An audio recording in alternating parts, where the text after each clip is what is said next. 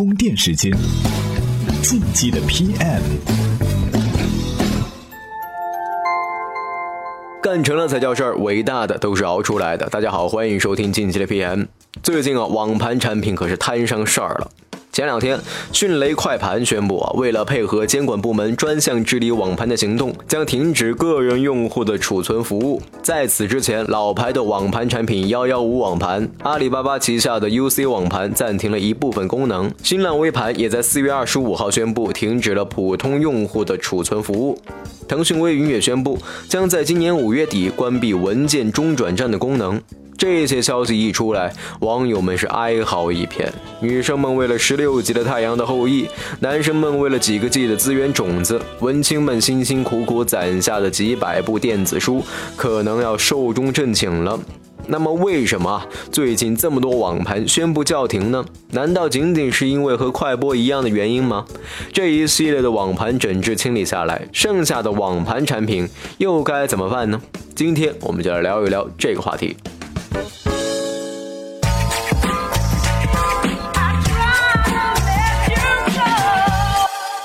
网盘大多数人都用过，它相当于一个放在网络上的 U 盘或者硬盘。一些比较大的数据呢，储存在网盘里。不管是你在家里或者单位，只要连上网络，就可以管理和编辑网盘里的文件。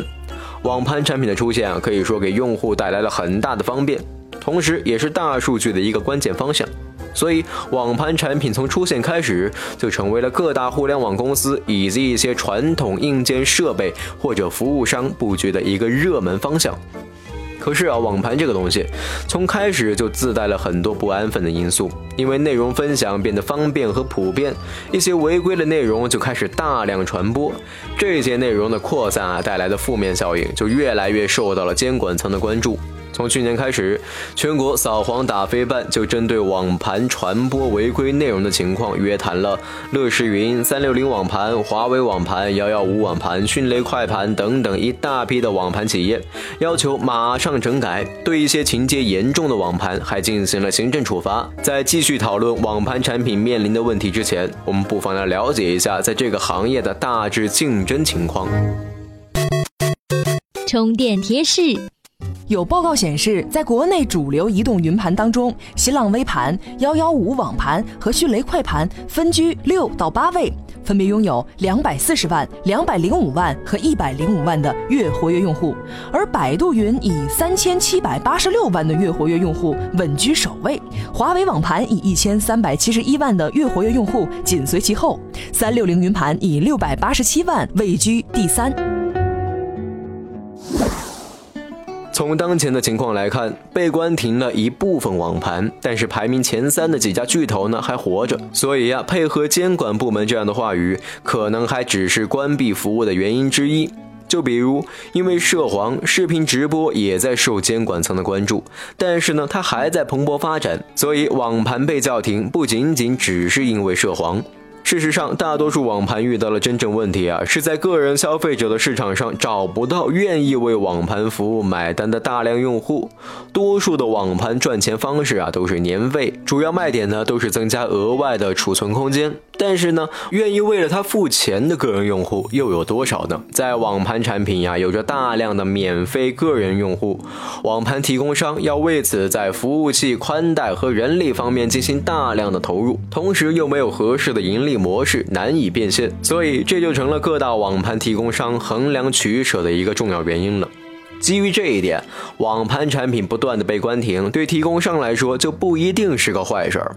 因为啊，现在网盘产品还主打着免费的方式。随着竞争的加剧，从二零一三年开始就进行了免费空间的扩容大战，几百个 G 的容量都是小事儿，几个 T 的空间啊都不稀奇了。可是，一般用户根本用不了这么大的空间，而且这种扩容还增大了服务的成本。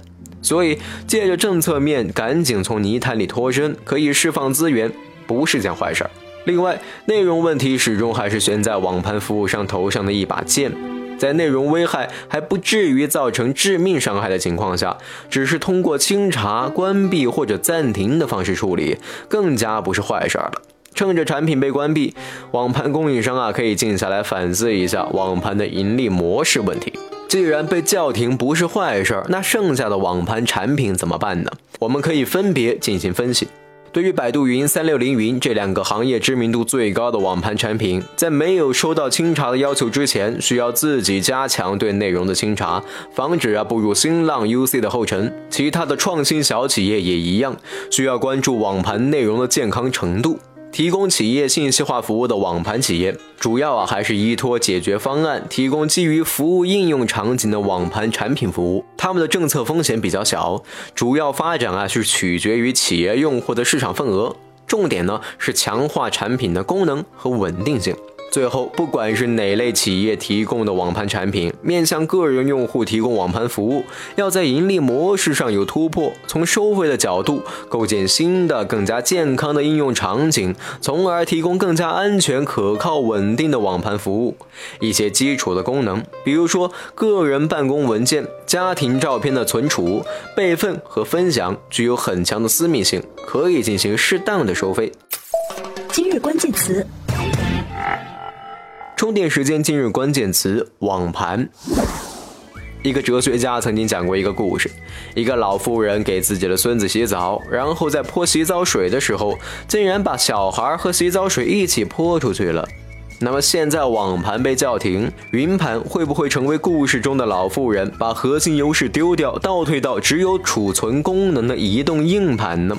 今天的推荐文章啊，就和您讨论了这个问题。您在充电时间的微信公众号里边回复“网盘”这两个字儿，就能收到了。本期节目观点来自于笨手蛇，在此感谢笨手蛇授权充电时间使用他的文章和观点。本期节目由勒布朗企划编辑，Loud News 老彭监制。今天的节目就是这样，感谢您的收听，我们下期再会。